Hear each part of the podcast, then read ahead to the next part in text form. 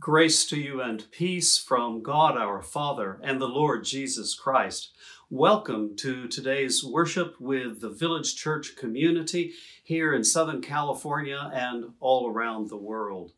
As we gather, let me remind you that you may be in touch with us for expressing your prayer concerns or communicating other messages or simply to continue your generous financial giving using the addresses that are printed now on your screen. This coming Saturday, we will be having a food and clothing drive-through collection for New Day Ministries, formerly known as Presbyterian Urban Ministries. That will be 10:30 in the morning till 12:30 just after noon. Our youth ministry is conducting that drive and would encourage you to be generous with those who find themselves in particular need in this very difficult season. We continue to plan for worship on Christmas Eve at 4 o'clock, 6 o'clock, and 11 o'clock at the campus of the church. That may change based on California regulations, so pay attention to all of the messages that you get from me uh, via your email. Our alternative Christmas market continues online. You may go to the church website and download the catalog as well as make your selections for giving those gifts that will honor the ones that you love, but also then support the ministries of mission and service and support that we engage in with partners both here locally and throughout the world.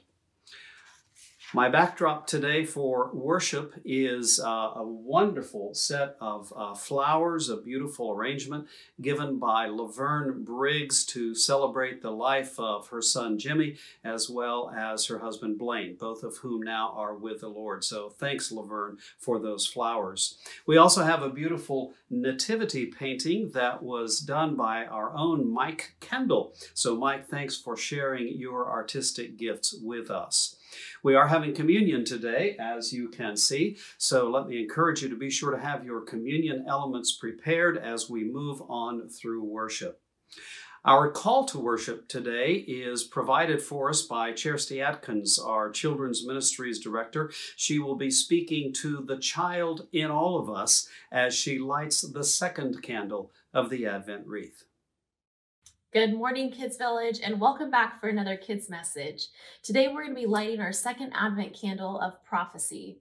This morning we're going to be talking about what Advent continues to mean for us, and we're going to start by reading a couple verses out of the Bible. Coming from Isaiah 40, 3 through 5. It says this morning, A messenger is calling out, In the desert, prepare the way for the Lord. Make a straight road through it for our God. Every valley will be filled in, every mountain and hill will be made level. The rough ground will be smoothed out, the rocky places will be made flat. Then the glory of the Lord will appear, and everyone will see it. The Lord has spoken. This is an example of a prophecy that was made about the birth of Jesus and the coming of our King. The candle of prophecy is a reminder that those stories and prophecies that were told became true. Those weren't just things that were told out of vain and for nothing. God wants us to know this morning that He kept His promises and that He's going to keep His promises for us today. So if you have your candles ready this morning, go ahead and light the candle that we lit last week, which is the candle of hope. We're going to go ahead and light that one this morning along with our second purple candle of prophecy. Be reminded this morning that God has so many great and wonderful plans for your life. And this is a moment in time where we get to learn more about who Jesus is and to really ground ourselves in the faith that we can have in Him and the fact that He kept all of those promises so long ago. We miss seeing all of you, but we will see you back here next week for another kids' message during this Advent season. Bye bye.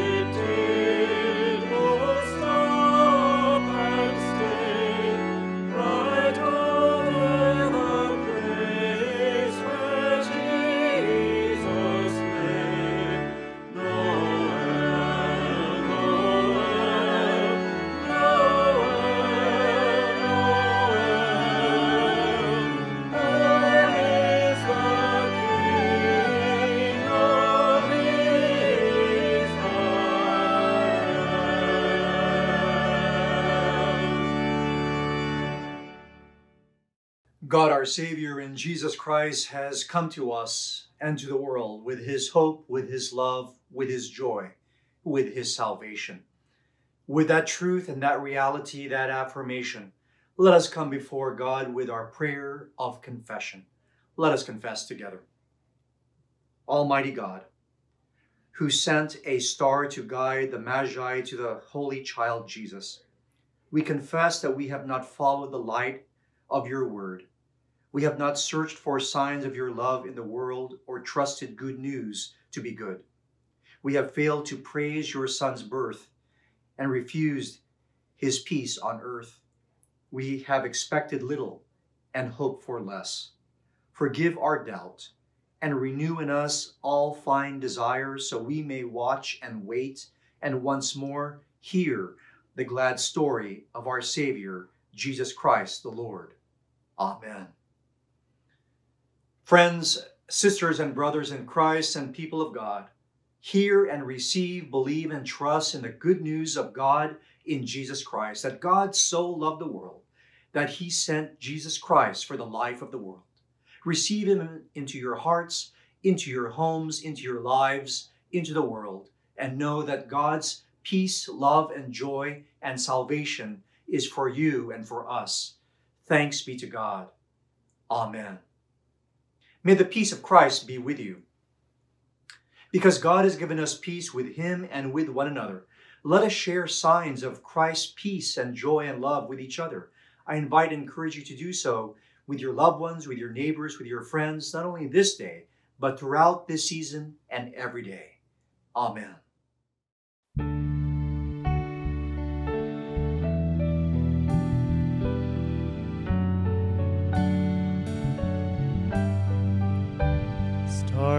Starlight shines, the night is still.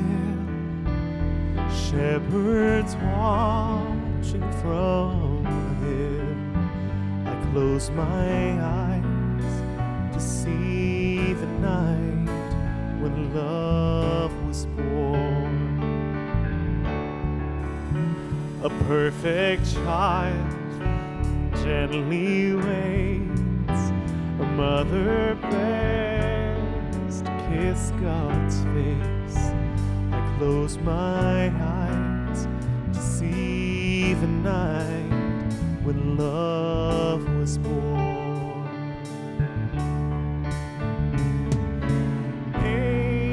Angels fill the midnight sky and they sing.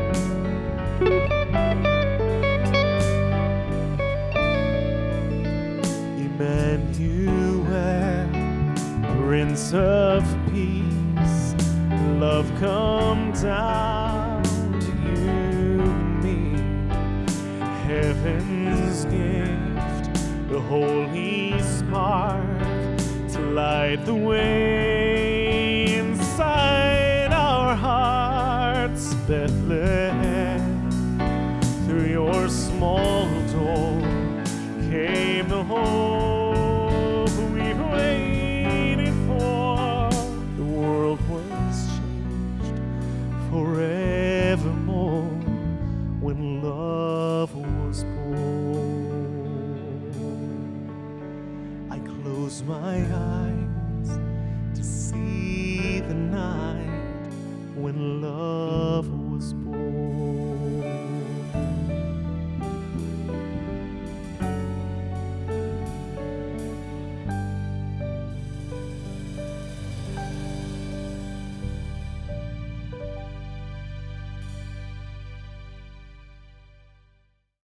Let us turn our hearts in prayer to the Lord. I will lead us in a pastoral prayer and then invite you to join me in the Lord's Prayer. Let us pray and give praise to God.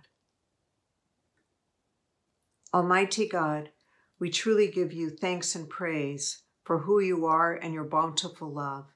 In this season of Advent, you show us again the abounding love of the one in whom we put our trust, your Son, Jesus Christ. On the second Sunday of Advent, we remember the faithfulness of your people, especially those who waited for the Messiah. We thank you that in your perfect timing you sent your Son to us, the Christ child, who grew and in all things faithfully did your will. Obedient to you, Father, Christ Jesus died for us and rose for us. He lives with you and will come again. We proclaim in the season of Advent, we faithfully await your kingdom to be fully established here on earth as we await Christ's return.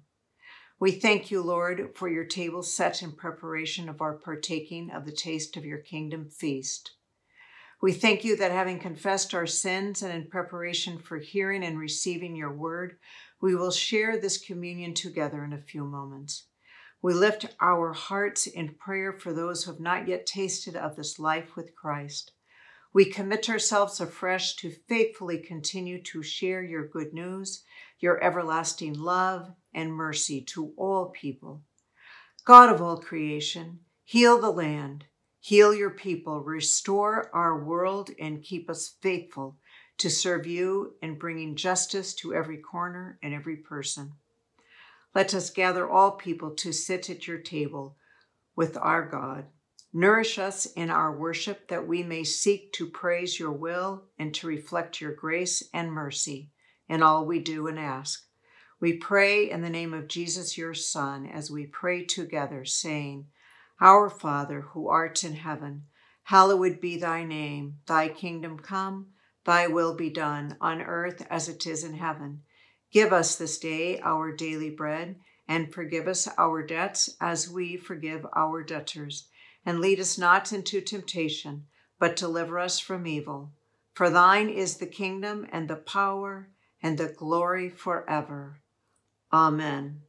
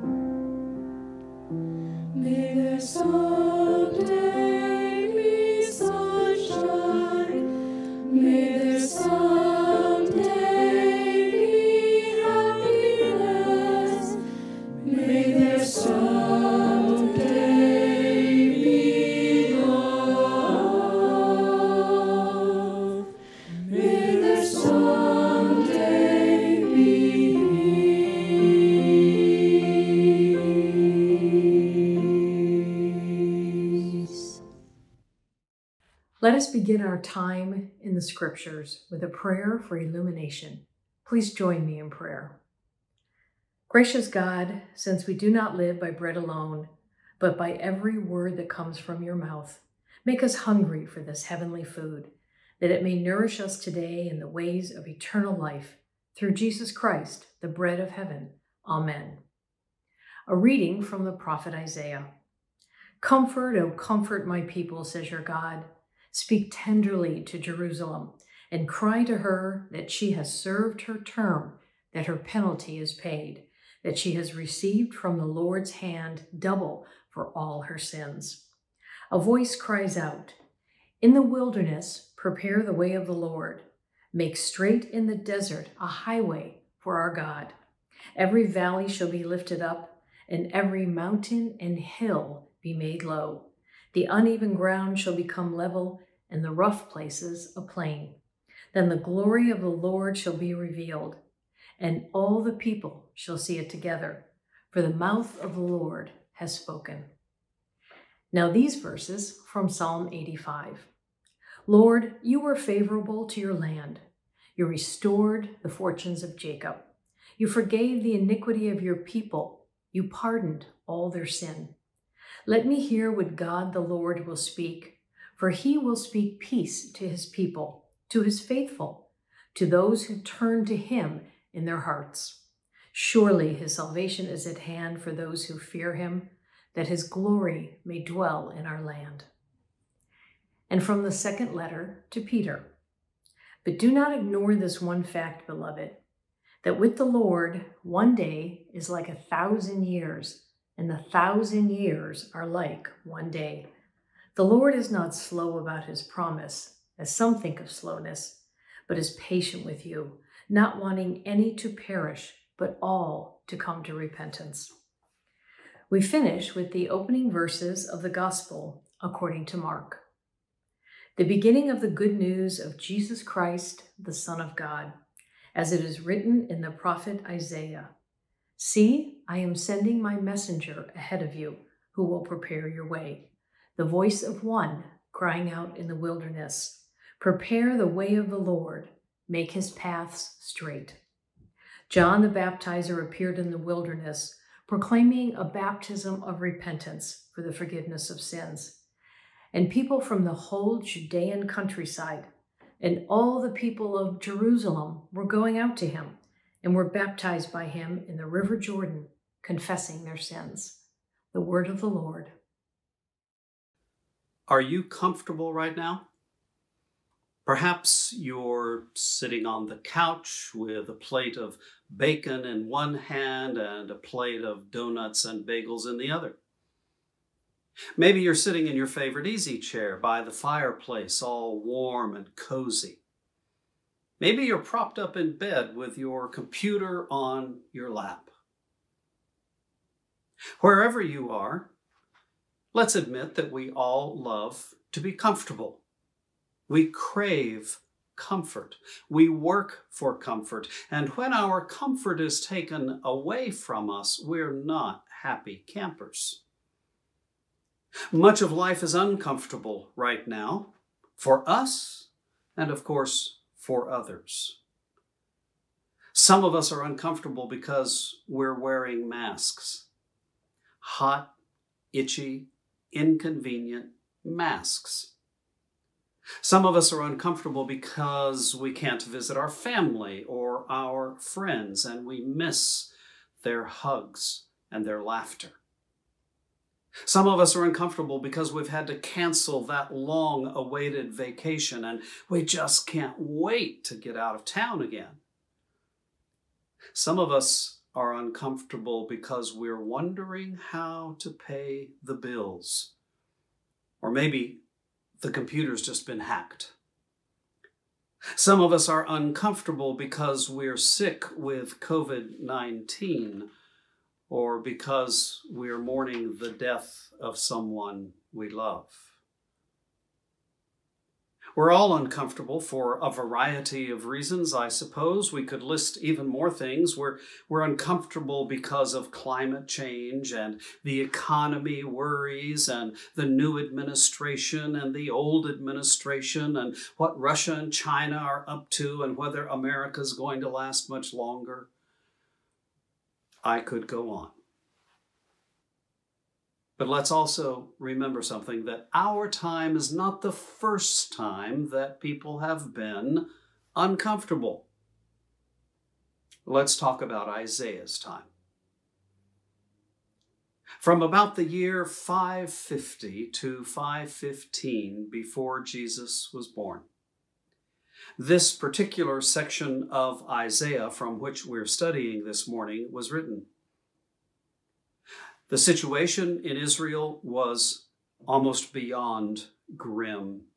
The Babylonian Empire had conquered what was left of Israel, and many of Israel's citizens had been deported and carted off into exile in Babylon.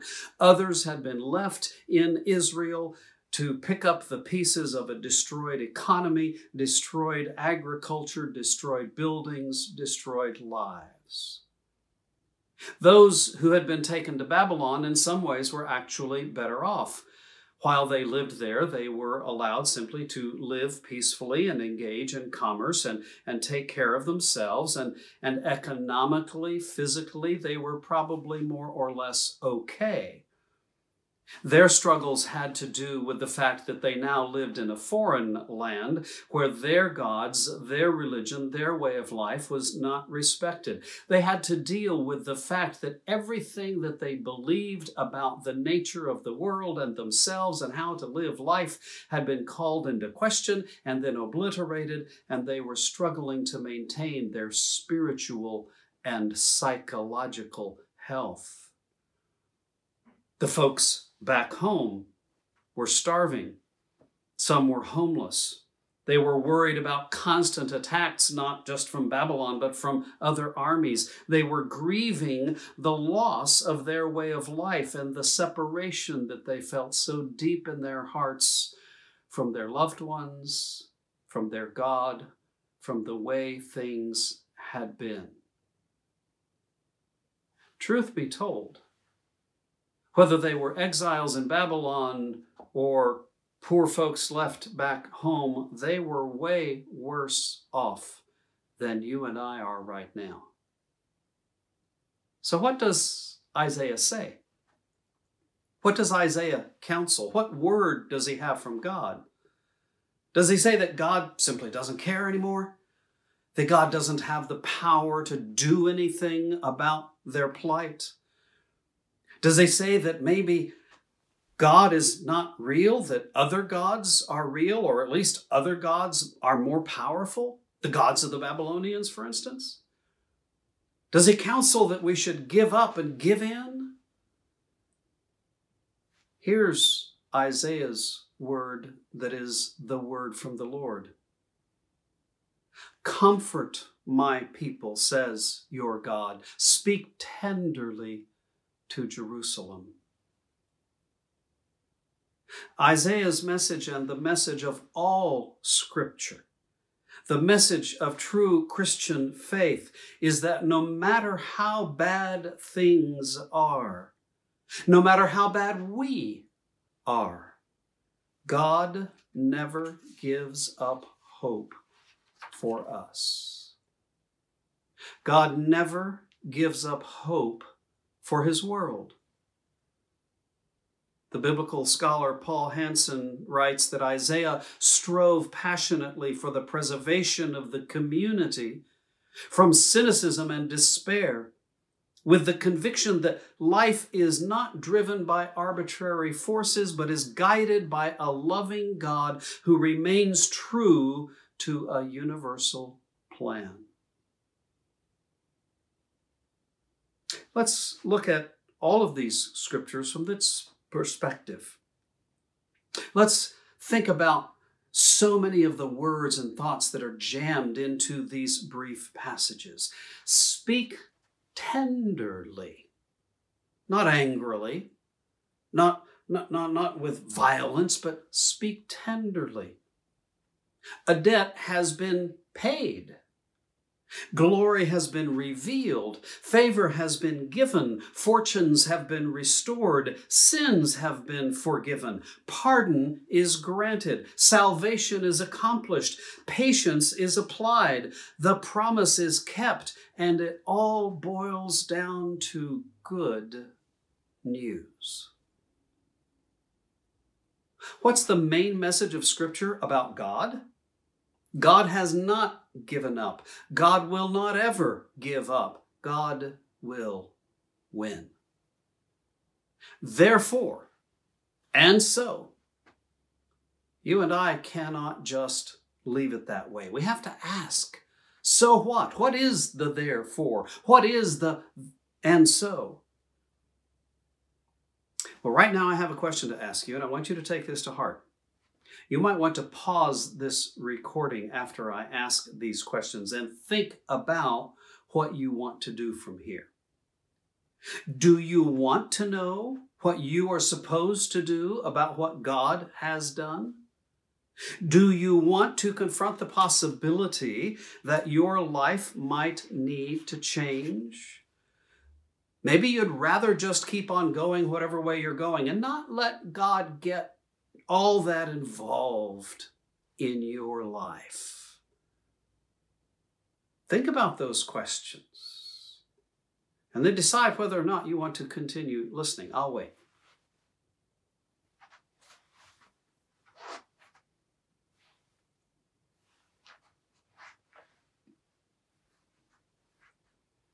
Okay, you ready to keep going? Let's continue.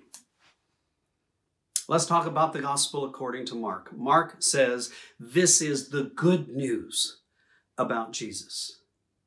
Jesus is here with us. God has arrived to be with us. Our Savior is born. Mark begins by telling us about John the Baptist, who told us about Jesus and what Jesus was going to say. John the Baptist said what Jesus then said Repent Change your ways. Accept and follow Jesus' love and Jesus' leadership for your life. That's part of the good news. The good news is that God gives us His comfort. The good news is also that God calls us, God invites us. You might even say God commands us then to do something about what he has done. Second Peter adds this dimension.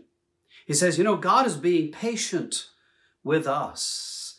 God is being patient so that we have plenty of time to hear the message of the good news and then to respond to the message of good news. Well, let me suggest for all of us what this response actually looks like in a real human life.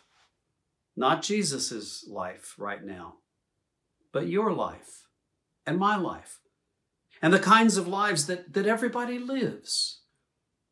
What does a response to the good news of Jesus look like? Well, what about when the electric power goes out? Lots of us lived without electricity for a while these last few days. Maybe some of us still are. When the electric power goes out, do we simply throw up our hands in anger and frustration and say, well, there he goes again? Or maybe we call some friends and say, Has your power gone out? Come on over to my place. How does the good news work itself out when something so minor as a power outage occurs?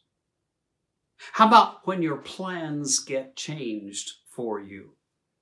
I'm a big planner. Most of the people I know love to plan. We love to think that, that when we make a plan, it's going to happen that way, but that's not the way life is ever, and certainly that's not the way life is right now.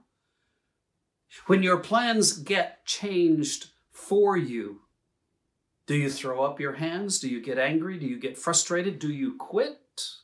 Do you blame other folks for what's going on? Or do you say, no, God might be in this? Maybe God is directing me another way, a better way. What about when you get sick?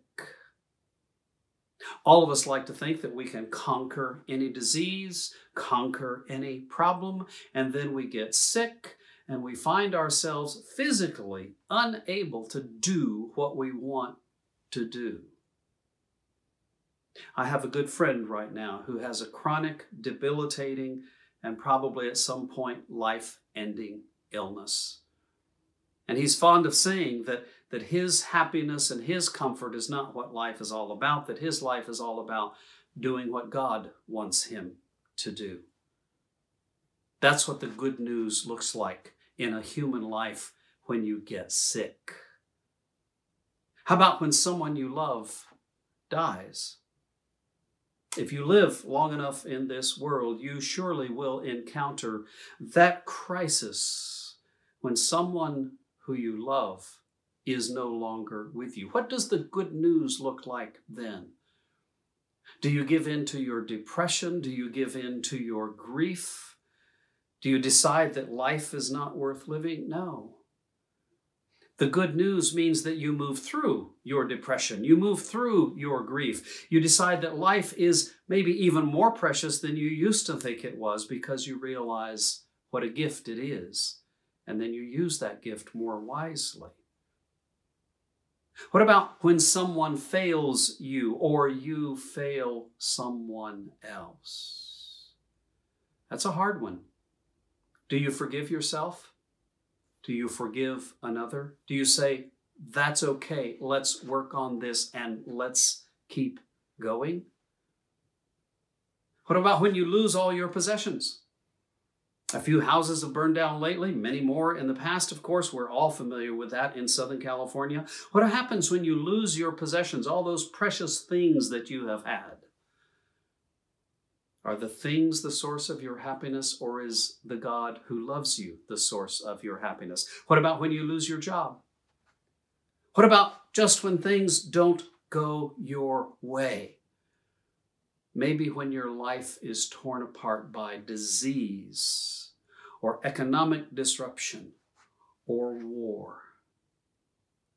All of those are terrible things of life, some worse than others, of course. But the good news of the gospel means that, that we keep on going, that we do not give in to despair or cynicism, that we hold on to our hope, that we begin again and again and again. That's what God does. Therefore, that's what we also do. You know, in some ways, the most revealing and compelling story about God is when God started over. It's a story about a baby, a story about a brand new person born into the world. God in Jesus. Jesus, who is God.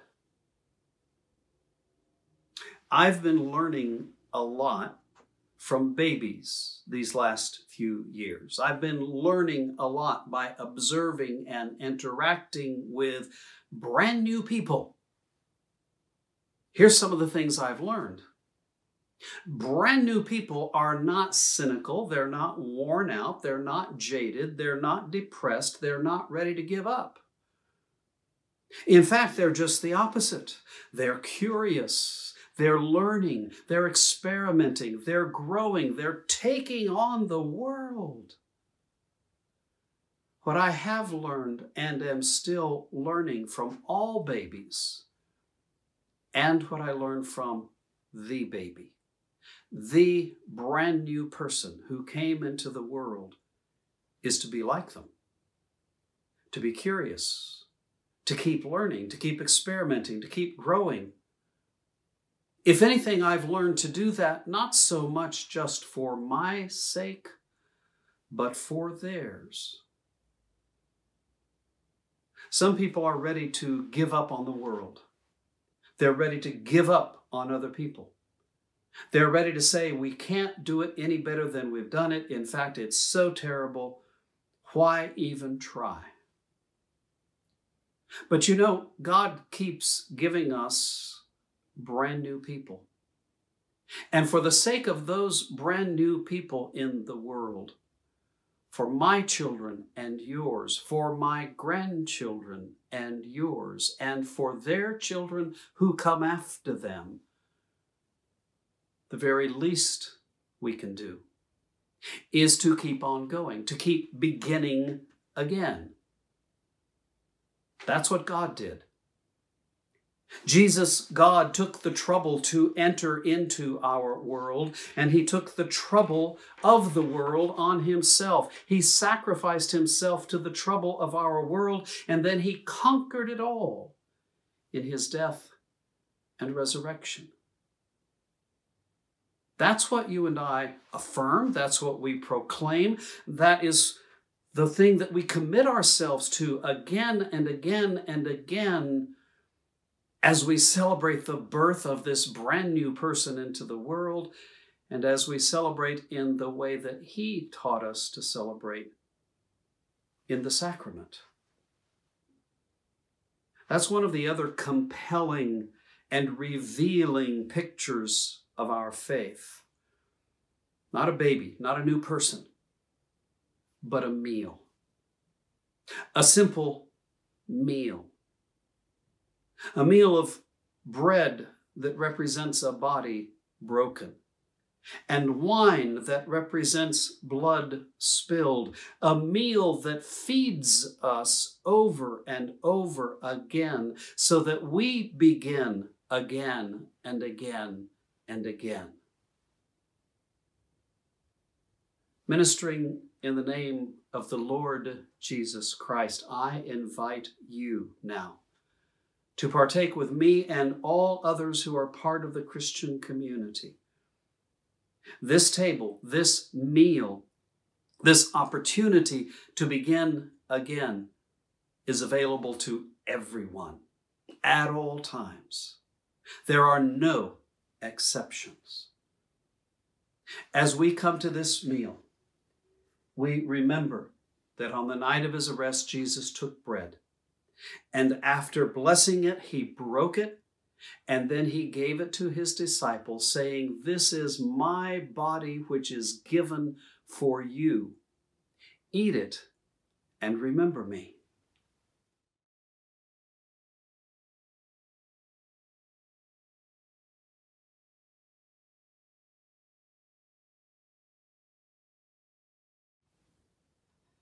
In the same way, Jesus took the cup after supper.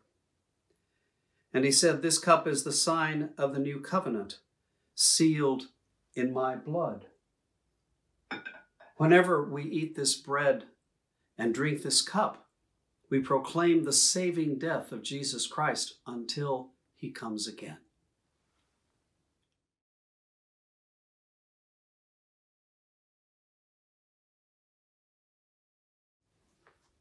Let me invite you now to reflect for a few moments as you take this meal, to think and ponder deeply about the good news of God's new beginning in Jesus that God offers to us every day. Reflect on that now as we all hear these words and beautiful music of that ancient hymn Let all mortal flesh keep silence.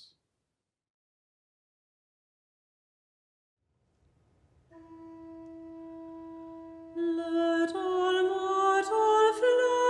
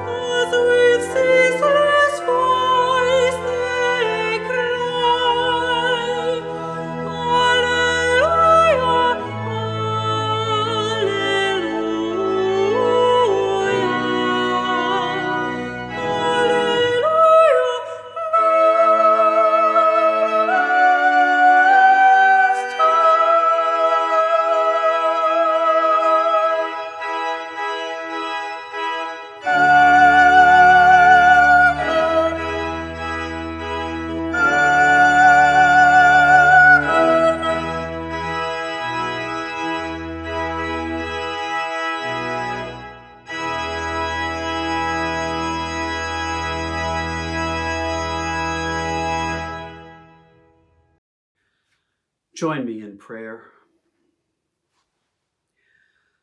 Almighty God, we thank you that once again you have come to us to offer yourself to us in the life of the baby who grew to be the man who was and is our Savior, our Lord, our Master, our friend.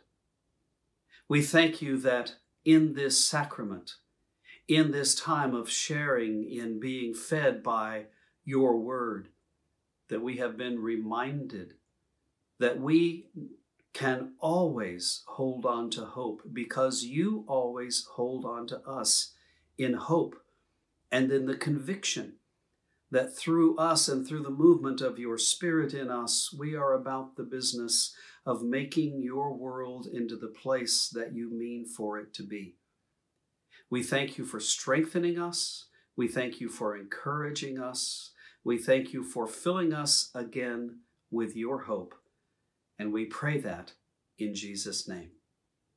Amen.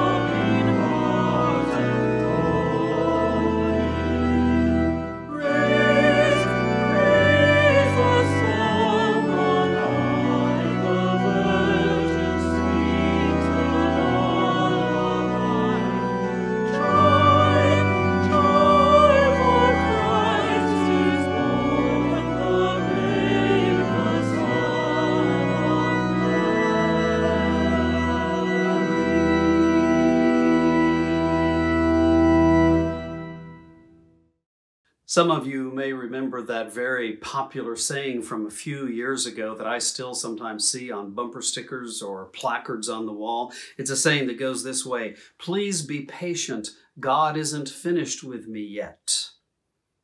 You know, sometimes I meet people and I wonder Has God even started with you yet? And truth be told, I have to ask that question of myself Have I let God really start the business? Of making me into who He wants me to be? Have you allowed God to start with you?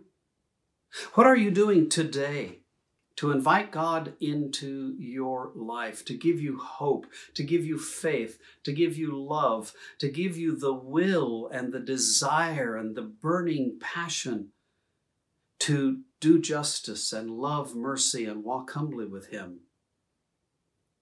That's the question that we need to ask as we leave here today, and a question that I pray you will answer in the affirmative Yes, God. Come and start over with me yet again. Make me into that brand new person that you want me to be, a person who lives like Jesus lived. Now may the Lord bless you and keep you. May the Lord make his face to shine upon you and be gracious unto you. May the Lord lift up his countenance upon you and bring you his peace today and always. Amen.